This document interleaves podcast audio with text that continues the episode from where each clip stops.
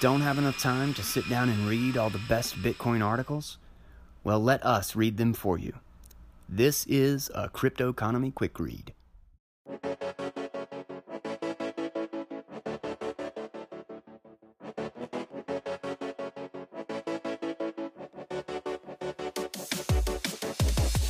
Today we hit part two of Nic Carter's incredible piece, How to Scale Bitcoin Without Changing a Thing.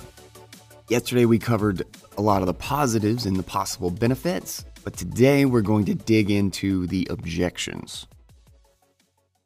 What is up, crew? Welcome back to the show. We are continuing with Nic Carter's piece uh, from yesterday's episode. If you haven't listened to it, go there because this won't make any sense. Uh, start with part one um, because uh, it's roughly the first like two thirds of this article. Uh, but there's a lot I want to go into in the objections here um, because uh, even though like I'm very sympathetic to this idea, um, I'm also naturally very against it. Like the idea that we need third parties like us, uh, and I think a couple of the things that we read very recently apply really well to this conversation, both to the positive and to the negative. Uh, the Hoppe pieces that we have done, why state demands control of money, and then uh, how does fiat money exist? Um, I think both of those tend toward uh, defending an argument as to why Bitcoin banks, even though they have a lot of drawbacks, could be a uh, a huge positive overall because it's it's tackling a higher order problem than online like retail payments. But then we have the case for electronic cash by Jerry Brito, which we covered, which talks about the unbelievable consequences and negatives that come with having all payments intermediated by some other institution. So I think there's a lot to cover on both of those concepts. And uh, now that we're getting into the objections of this, I want to talk about uh, how both of those different concepts apply and what the happy medium might be. Like, what does this future look like if we do end up in a situation where we have to go through Bitcoin banks to make payments? So, without further ado, let's go ahead and jump into part two, um, or the section of this piece How to Scale Bitcoin Without Changing a Thing by Nic Carter. And that is N I C underscore underscore C A R T E R. Uh, you can find him on Medium or Twitter, and you should definitely be following him because he's always got some fantastically interesting things to say. So, without further ado, let's go ahead and jump in to the section titled Objections. Bitcoin banks are inherently incompatible with Bitcoin. There is a somewhat nihilistic view present in Bitcoin land which starkly denies the importance of exchanges and custodians as if they didn't exist. This is often born, in my opinion, of a nostalgia for the 2010 to 12 era when the network was genuinely quite flat and non hierarchical. Of course, you can't inhibit free enterprise and commerce, and smart entrepreneurs decided to create useful services of exchange, custody, and banking for Bitcoiners. Far from being a dark irony, as most pundits maintain, I think this is a perfectly natural evolution. Banks are now a meaningful portion of our network, and we have to live with that. Yes, running a node to verify incoming payments matters, but factually, some nodes matter more than others. In particular, exchange nodes, the nodes powering block explorers, blockchain API companies, merchant services, and one day, big lightning hubs. There's nothing wrong with this, and it doesn't compromise Bitcoin. It is fashionable to declare, not your keys, not your Bitcoin. And while absolutely true, this also misses the point. What do we do about the people that have decided to surrender their keys in exchange for IOUs at a bank? Do we smugly deride them for being unwilling to self custody? Still not intuitive for most normal people. Or do we empathize with them and try and ameliorate their situation by holding exchanges accountable. I strongly suggest we do the latter. Why would anyone start proving reserves now, given that it's so out of favor? There is a perverse feature of the cryptocurrency industry that could be referred to as the paradox of transparency. Put simply, the more transparent you are, the more attack surface you open up, and the more opportunity your critics have to undermine you. As a consequence, being open and transparent is disincentivized. Since this industry has been lightly regulated so far, most successful projects are highly obscure in their operation. There is no equivalent of a 10K for established projects or an S1 for new token launches. The same goes for Bitcoin depository institutions. They are regulated under a vague patchwork of regimes with no domain specific regulation in place, in the US at least. Against this backdrop, it's often advantageous to them to disclose as little as possible about their operations. Additionally, proofs of reserves are costly. In the last three years, exchanges have not sought to differentiate themselves on credibility, but rather liquidity and number of listings. I believe that there are several catalysts for exchanges to start proving reserves. The growth of SROs. Absent any new legislation or more activist regulators, self regulatory organizations may come to play a larger role in the US and other developed nations. Japan leads the way already. SROs will need to advocate to their national governments that they are imposing standards on exchanges and asking member organizations to prove solvency is an easy and not overly onerous carrot. The extended fallout from Quadriga CX. The full details from the scandal have not yet been revealed, but is increasingly likely that it was not a case of misplaced keys. Forensic evidence is pointing to a deliberate, years long fractional reserve. This kind of deception is unprecedented in Bitcoin. In Gox, the exchange was hacked, rather than deliberately stealing funds from depositors. A bifurcation into gray and black market and compliant exchanges. A split is coming where a set of sophisticated, regulator friendly exchanges emerge, make a clean break from the underclass of unregulated exchanges. This new cohort will seek to differentiate themselves not on the basis of the number of tokens traded but in terms of credibility and security. Introducing audits, which include proofs of reserve, will be a natural source of differentiation. Fractional reserves at banks permanently destroy the value proposition of Bitcoin. There's a common misconception that a Bitcoin bank running a fractional reserve permanently impairs Bitcoin's assurances. For sure, a fractional reserve at a bank inflates the supply of credit, loosely money, for the period that it persists. Quadriga CX did exactly this. They didn't have sufficient reserves, and they covertly increased the supply of Bitcoin. If you include Bitcoin IOUs in your assessment of Bitcoin's supply. However, covert fractional reserves are unsustainable they typically get found out, as happened with Gox and Quadriga, etc. When this happens, the Bitcoin credit supply shrinks as the fraud is uncovered, and those IOUs lose their convertibility. Fractional reserves are leveraging, and their discovery is a deleveraging.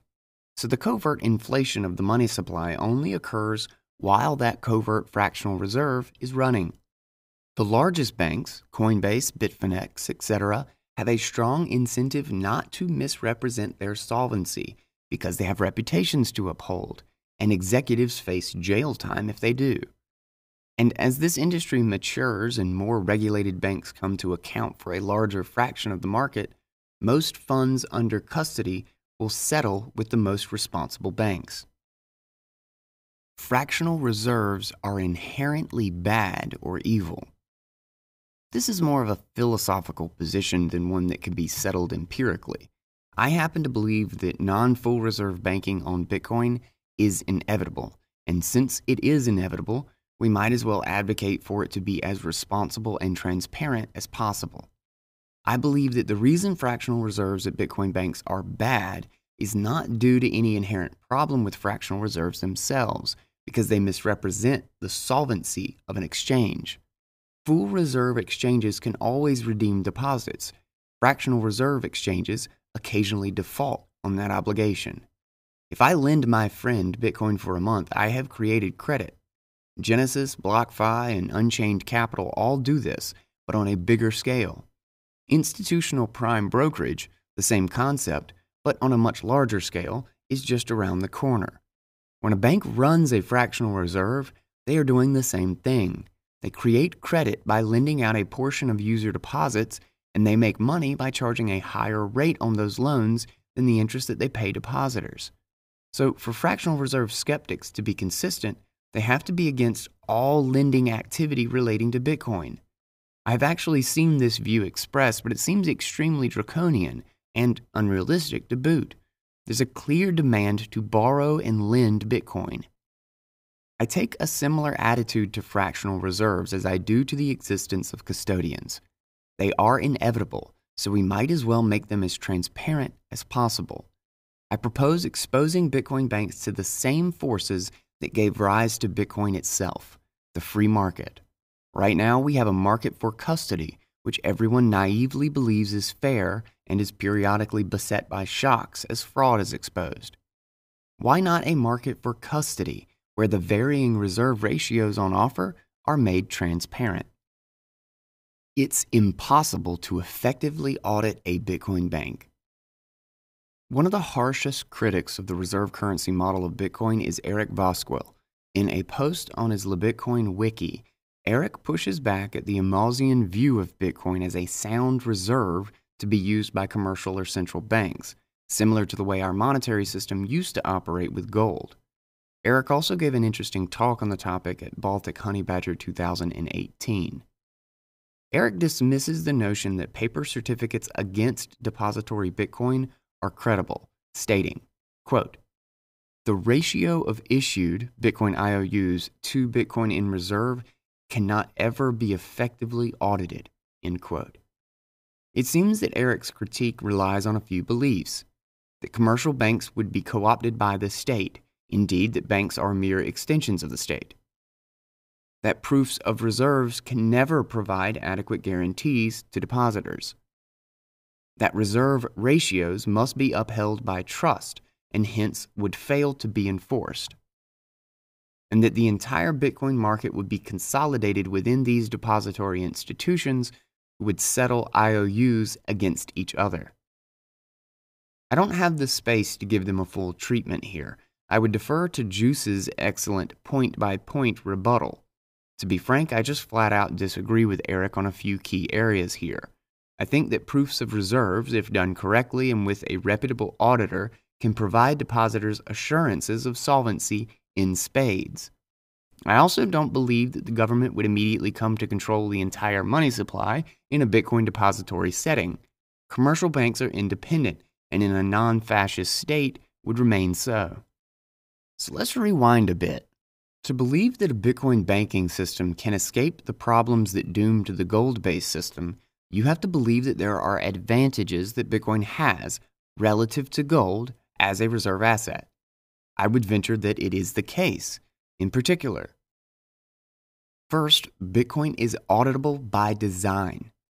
What an individual does when they run a full node is that not only do they continuously audit the supply and make sure that the rules are being followed, but they audit the entire sequence of historical transactions to make sure every single one was legitimate and within the rules. And auditing Bitcoin's M1 is cheap. It costs a few dollars a month to run a node. Gold nodes, by contrast, are expensive. XRF spectrometers are pricey and tricky to operate. A fully trusted gold supply chain is so expensive that there are only a handful in the world, with London being by far the biggest. In practice, in the private gold market, the cost of verifying a given lump of gold is so high that entire trusted supply chains have been created so that gold circulates within a walled garden and doesn't have to be re verified at every step. If you are curious, read the LBMA's Good Delivery Rules. $300 billion worth of gold is currently held in London within this framework. Alternatively, central banks just custody large quantities of gold themselves and never move it. Begin graphic. So we're comparing Bitcoin full nodes, gold full nodes, and fiat full nodes. And we start with Bitcoin, we got a Casa node. It costs less. It costs three hundred dollars less if you self-assemble. It is plug and play, no experience required to use it. It runs constantly, no operation required, and it proves validity of inbound transactions, integrity of the Bitcoin held, and audits the entire global supply of Bitcoin. Then you have the gold full node, which is this giant spectrometer. Uh, it costs over $5,000. It requires specialized experience to operate. It's slow and unwieldy to use, and it improves the integrity of small quantities of gold and does not prove anything about the global stock. And then the fiat full node, which is just a big question mark. And the bullet points just trust us, just trust us, just trust us, just trust us. End graphic.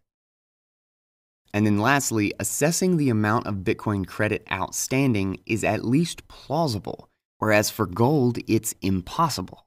If exchanges issue IOUs redeemable for Bitcoin deposits, as they do today, we have the tools to verify that they aren't lying to us. In short, Bitcoin provides auditability guarantees that are incomparably better than those provided by gold, doing away with the need for a trusted supply chain, costly overhead for storage, or costly inbound verification. The cryptographic nature of Bitcoin, which can be extended through simple proof of reserve attestations, is exactly what makes it so amenable to trust minimized custodianship. Why are you settling for intermediation? Why not push for a world where Bitcoin is used directly by all? I'm aware that my approach could be perceived as settling. However, I think the opportunity to live in a world where non intermediated Bitcoin is the sole mode of usage has long passed us by. Normal people have a voracious demand for custodians and banks, and that makes sense. We don't self custody our stock certificates either. These things are a challenge to custody ourselves, and the additional benefits of banks, earning interest, providing peace of mind, and so on, have made them extremely popular. According to CoinShares, about 2.9 million Bitcoin are currently held in the custody of entities like Coinbase, Xapo, the Grayscale Bitcoin Trust, Binance, and so on. Coinmetrics tells us that about 14 million Bitcoin have been active in the last five years. Total issued supply is 17.6 million, but significant portions of supply are lost or inert. So that leaves us with 20% of the effective Bitcoin supply in the hands of third parties. Begin graphic is a really great uh, the intermediated chain. It's a graphic um, basically showing like uh, fiat on ramps and off ramps, exchanges, custodians, sp- savers and spenders, and kind of the relationship between all this, and then like the Lightning Network and that kind of thing. But it's completely impossible for me to actually try to describe. Uh, so definitely, when you go to drop some applause on this article, uh, check out that graphic just because it's it's really interesting to kind of look at the uh, the interactions of different people with uh, the different uh, elements of the Bitcoin infrastructure and how it talks to the Bitcoin blockchain. End graphic. I don't happen to believe that we will all collectively wake up one day and decide to self custody. I see this industry going two directions one where custodians continue to breach our trust and lose user deposits, or one where we hold them accountable to a high standard. For the latter to occur, we need to acknowledge that they are an important part of the Bitcoin economy, for better or for worse. If the existence of intermediation implies that Bitcoin has failed, then the dogmatists should abandon the project. And to be frank, even if you don't like the idea of Bitcoin banks, you have nothing to lose from demanding that they prove their reserves. Normal financial institutions deal with stringent regulations because the consequences for failure are so severe. In lieu of a regulatory regime covering institutions which take Bitcoin deposits, we might as well lobby exchanges to audit themselves. What if insert bad thing happens to Bitcoin? Is this generalizable? The framework I'm proposing applies to any auditable digital bearer asset. That's the distinction between gold and virtual currencies or commodities. They are natively auditable, whereas gold is extremely cumbersome to audit and verify. Privacy coins are more challenging, but there are ways to audit them with view keys or selective disclosure. Lending by Bitcoin banks effectively inflates the supply of Bitcoin. Canny readers will remember their Econ 101 classes, where it was demonstrated that the cascade of deposits and lending at banks with low reserve ratios leads to the effective creation of new money, far more money than existed in deposits. This would be the case if a vibrant industry of non full reserve Bitcoin banks were to appear. In fact, if you squint a bit, this reality is the case today. Nominal values on the Bitcoin derivatives exchange BitMEX eclipse those at spot exchanges. Far more Bitcoins trade there than exist in deposits at the exchange, precisely because BitMEX extends loans to users in the form of margin. That's credit creation. I don't think there is anything inherently wrong with the creation of credit, as it is the most basic component to finance. If credit is being created in a transparent way on top of a reserve asset that is no one else's liability, that's a significant improvement over our current system. And I think it's something worth pursuing. Thanks to Hasu, Matt Walsh, and Warren Togami for their feedback and assistance with this article. All right, so let's hit our sponsor and start the discussion. And there we have it. That will conclude How to Scale Bitcoin Without Changing a Thing by Nic Carter. Do not forget to be fo- to to be follow to follow him on Medium at Nic underscore underscore Carter and uh, that's NIC, and that's his uh, that's the same tag that he has on Twitter. So do not forget to follow him in both of those places. And uh, if you had any specific comments uh, of, uh, in response to this article, you can drop those on Medium. Uh, there's already a little bit of a discussion going on underneath this one, and this is a really really fun one.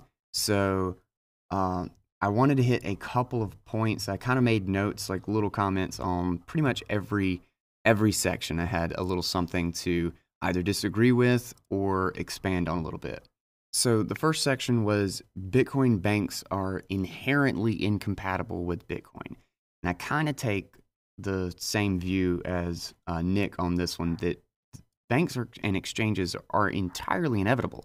Like banks and exchanges were a huge part of this before there was before anybody was thinking that there were fees of any kind on Bitcoin. Like this goes all the way back to the very beginning. Um, they have always been around as soon as there was any kind of infrastructure around it. Custodial services existed, and there is no way around it. Um, and even though it kind of uh, hurts my inner cypherpunk, uh, I think he's right that some nodes are technically more important than others if a thousand people are depending on and or trusting one node, then it is more influential than the node that I have running at my house. Um, I'm validating and protecting my own commerce, but that other node is validating and protecting the commerce of that all thousands of those people. Um, so the node itself doesn't actually appear any different on the network. Like the network remains a flat structure, but the uh, the social uh, association, like the the gathering around certain nodes, is still hierarchical because that's how people organize themselves.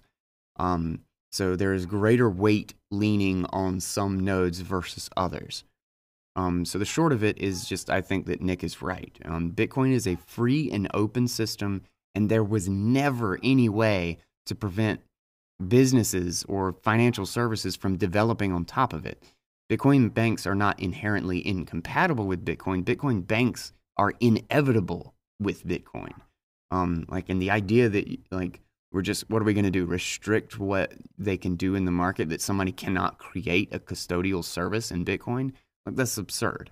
Um, so even if it naturally leans toward points of concentration, just because that's what people do and they want that extra they want to trust someone else with it because they don't trust themselves that's a huge part of custodianship um, so uh, is eh, back to kind of that concept that we talked about in the case for electronic cash and then with exit and freedom uh, just thereafter. As long as there is the possibility of exit, like you have the capability of running your own node, uh, and that continues to exist, and the underlying architecture of the network remains flat, and anyone can verify, then then the settlement network remains an escape valve that pre- prevents the abuse and corruption that we see with these institutions today um, in the legacy finance. Like the the degree of um, systemic corruption simply is not possible where the settlement ne- settlement layer is 100% audited. Okay, and the next section was why start proving reserves now? Like, why would the banks, uh, or excuse me, the custodians and like Bitcoin banks and services start proving reserves now when they haven't been doing it? And I think he's, I think, again, this is one where I pretty much agree uh, with what he says that the push towards differentiation will be on security and transparent, transparency eventually. Right now, the infrastructure is still early enough that just having a service that allows easy access um, basically makes you uh, uh, puts you ahead of the game. Like so, to get customers and cement your position, all you pretty much have to do is provide a good service, um, because customers are there aren't that many alternatives still in a lot of areas. The choices are really, really slim. But one day that will not be the case. The market will be saturated and alternatives will be so numerous that the idea of not being able to trade or access these services just won't be a concern. Same as way you like people don't worry about not being able to have access to the internet. And because of that, there's competition in exactly how that is provided. Uh, so the infrastructure and the custodians in the Bitcoin ecosystem will start to compare uh, the the comparison of just having a decent service will no longer be the differentiating factor. And when we get to that point, we will start to look for like the the idea of having being able to prove your reserves will be a huge differentiator and uh, being far more transparent and open about their security will be a big differentiator that they will get over other services when the very fact that they exist doesn't help them get customers anymore. But again, I think that's just something that's down the road. Um, it is something that's not here yet, and that differentiator is not needed. Um, uh, like I think it would be a huge benefit, but I, I like like with CoinFloor, um, I think that's more of a long term mindset that right now everybody is still in the short term mindset. There's so much happening so fast that uh, there's not enough maturity in the market to be making those really kind of long term uh, positions. And a lot of people are like the whole, the majority of the market is still all about speculation and a lot of short term get things out as quick as possible because things are still moving so fast. All of that stuff will slow down once the market and infrastructure matures. So um, I think that is something that can be pushed for and is likely to happen uh, at some point in the future. Okay, and then fractional reserves at banks permanently destroy the value proposition of Bitcoin. I do not think that's a huge concern either. I don't think uh, I've talked about this in the last couple of episodes that I think there's a huge difference. I think it's diametrically opposed the idea of a systemic um like let, let me explain it this way. So like fractional reserves with a sound money like Bitcoin is a completely different mechanism than fractional reserve with USD banks. So in, in the US dollar, the banks actually have the legal authority to issue new notes that are indistinguishable from any other US dollar. So, uh, as he talks about a little bit later down, um, when they issue notes like new uh, loans as currency and then that currency gets deposited, then they have greater reserves to extend their fractional reserve and issue new loans. Like it's a feedback loop. And uh, you can actually turn that unbacked loan, even if it's, you know, some ridiculous uh, fraction of actual reserve resources, you can still turn that into real cash and nobody will have any idea, regardless of where they are positioned in the banking system, that that loan has no backing whatsoever. There's no separating the fake credit from the actual currency. They are one and the same in our in the legacy system. That's systemic fractional reserve, where the actual US government is forcing people to accept dollars created from nothing simply by the like instituting a privilege of banks. It's a it's they are legally equal to any other banknote um, or any other dollar bill. So this means the entire banking system and financial system as a whole can become insolvent, which is what we saw in 2008, the 2008 financial crisis, and is what has happened. It's continued to be the case today. We just have yet to pay the bill. The bill we've just pushed interest rate interest rates to freaking zero for Christ's sake, and have just run up all of our credit cards again. We just took out another credit card to pay off our last four credit cards, and we've run that one up way higher than the previous ones that were causing our problem. So, even if some banks decided to not participate in this, they did not want to run the fractional reserve in that system, the currency is still insolvent and their good behavior does not affect anything. The entire thing is still at risk it socializes the risks and costs of the fractional reserve fraud to everybody rather than simply the irresponsible banks. So, in the scenario laid out here, the problem with if if that started occurring in Bitcoin where banks are issuing their own notes against Bitcoin deposits, it's not remotely the same. Every bank is forced to have its own note that floats in relation to other notes like like Tether and MakerDAI and uh, USDC, like they all have their own um, degree of trust backed by the institution that settles that transaction in actual Bitcoin. The banks are not going to trust each other if the the government is not able to just issue the notes to enforce uh, enforce the bills. So it's just like Elaine Elaine Ou wrote, uh, which was in the part one. She has that quote is that it puts risk front and center.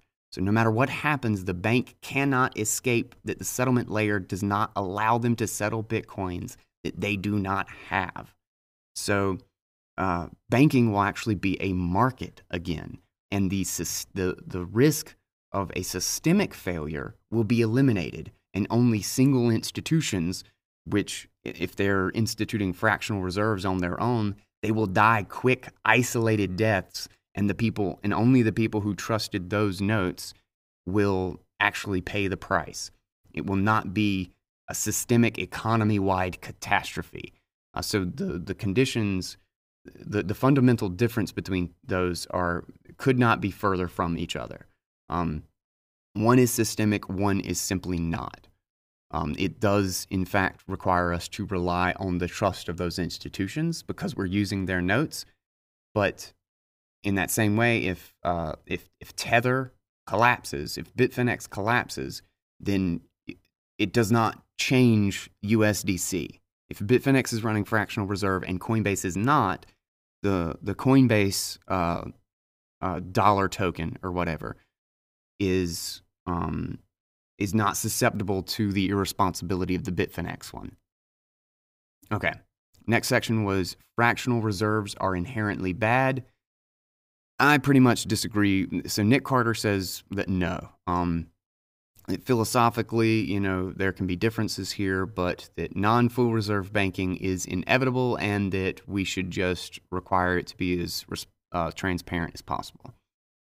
Then, though, he equates fractional reserve to all lending activity, saying that if you couldn't have fractional reserve, essentially, and maybe I'm oversimplifying what he meant, but he's saying that it would essentially say that you can't do any lending with Bitcoin, which I don't think that's the case at all. Like before before fractional reserve was essentially made like declared as U.S. law. Um, like lending deposit deposit banks and uh, deposit and loan banks and just uh, deposit banking where they were different institutions.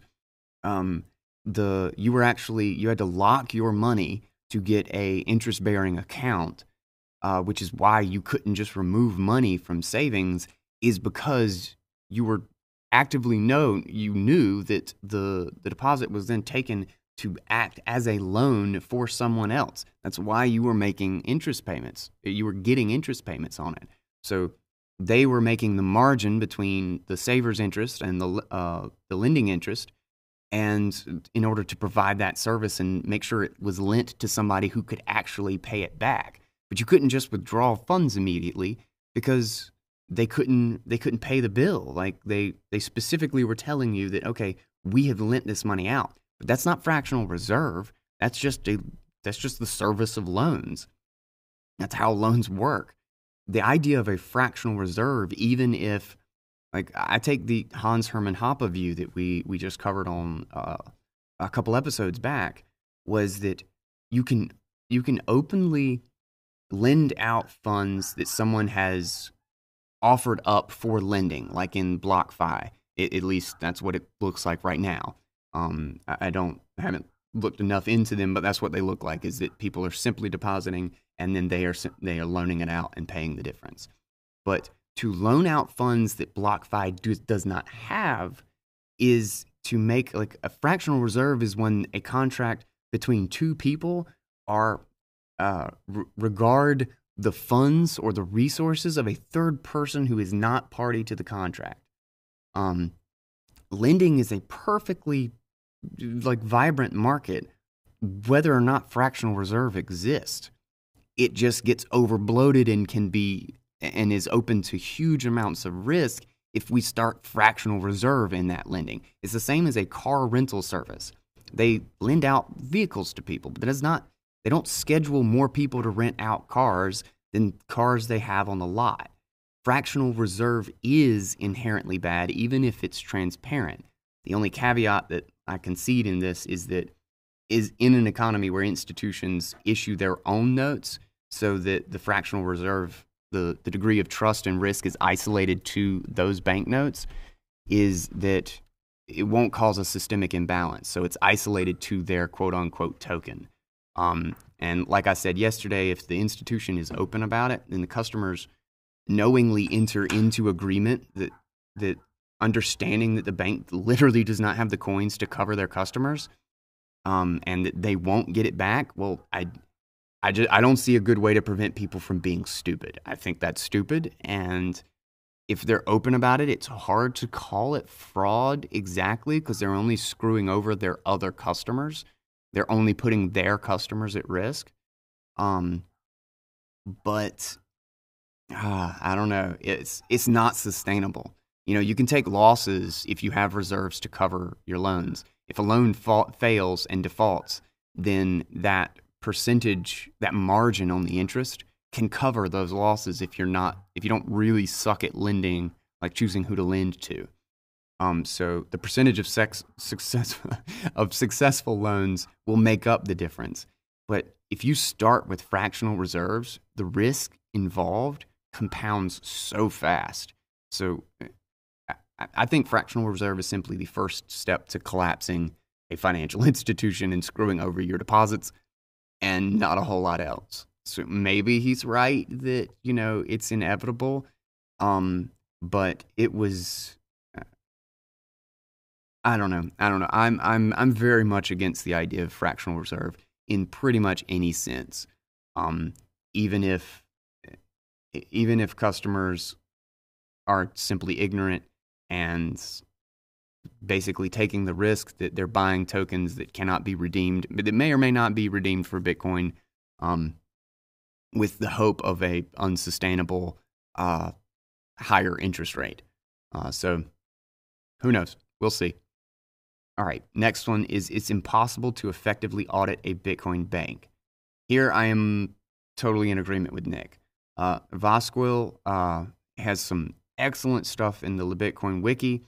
but I think he's I think Voskuil is um, or Voskuil is uh, um, not correct in his assessment. I think uh, Nic Carter is very right that the the idea of auditing gold and the dollar is fundamentally opposed to how well we can audit Bitcoin. I, I don't even I don't even consider in this consider them in the same realm of uh, problems. Uh, the entire supply of Bitcoin is not even remotely up for debate.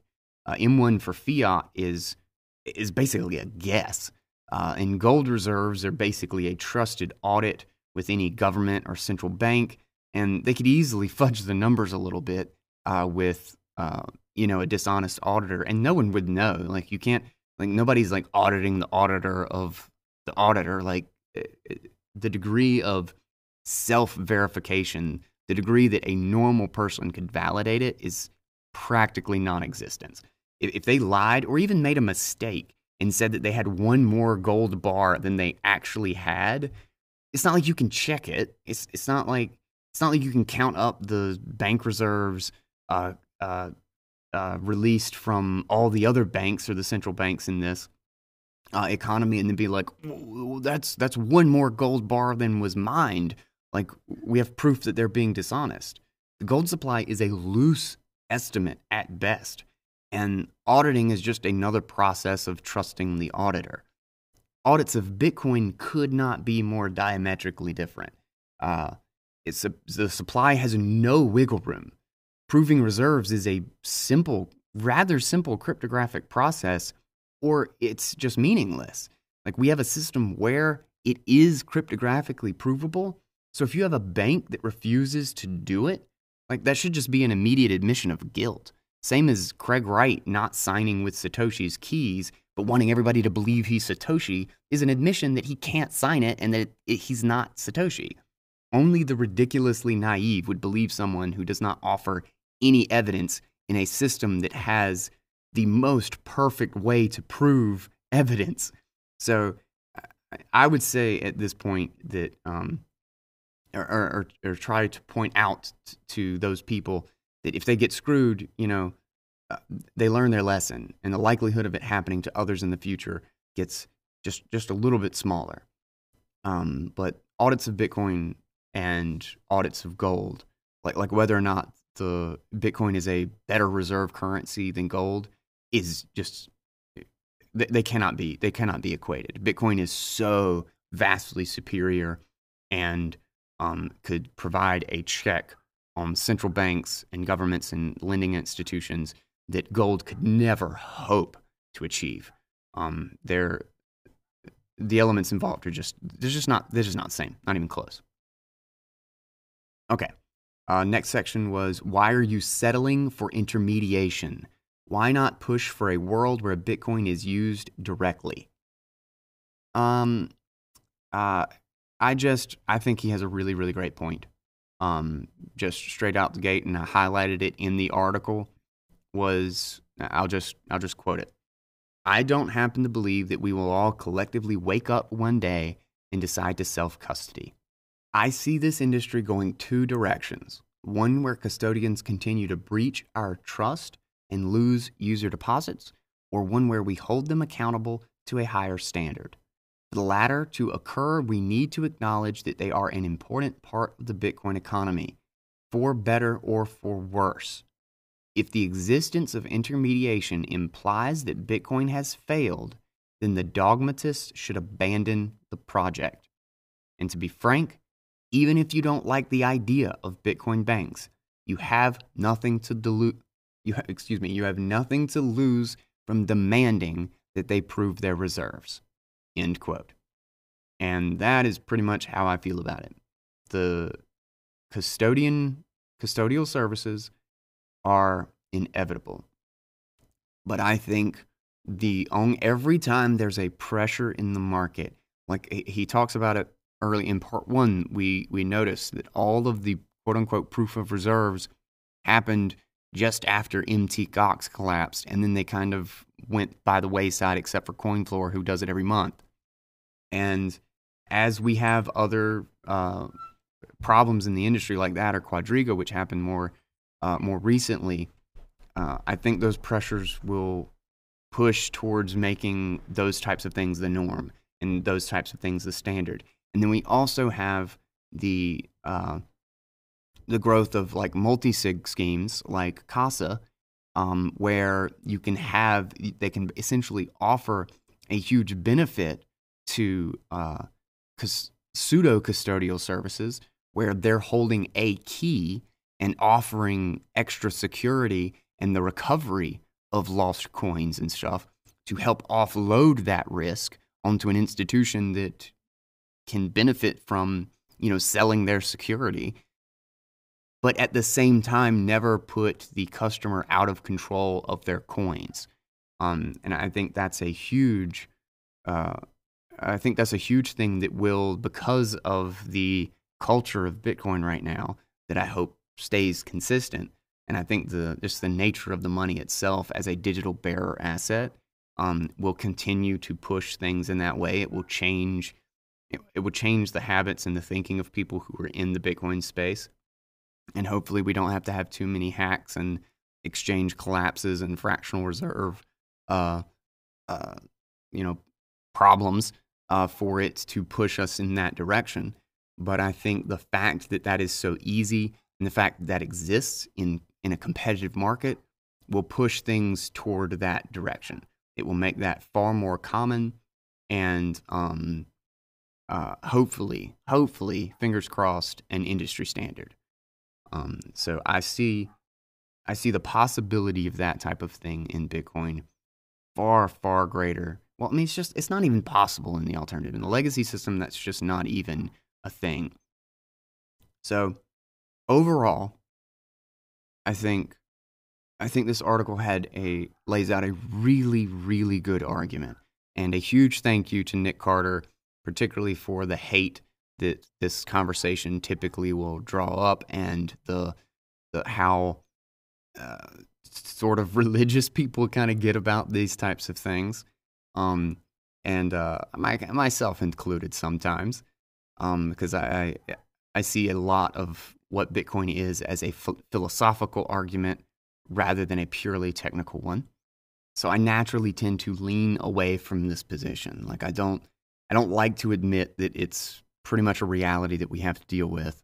Um and uh but that's why that's why I think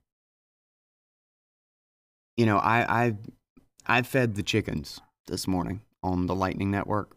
Uh, the the uh, Poyo Poyo feed, um, which is P O L L O. Um, but I think uh, uh, Tim from our Bitcoin meetup let me know that I think I was pronouncing it wrong. Uh, but or Poya. Oh man, I don't know. It's it's some other language for chicken apparently.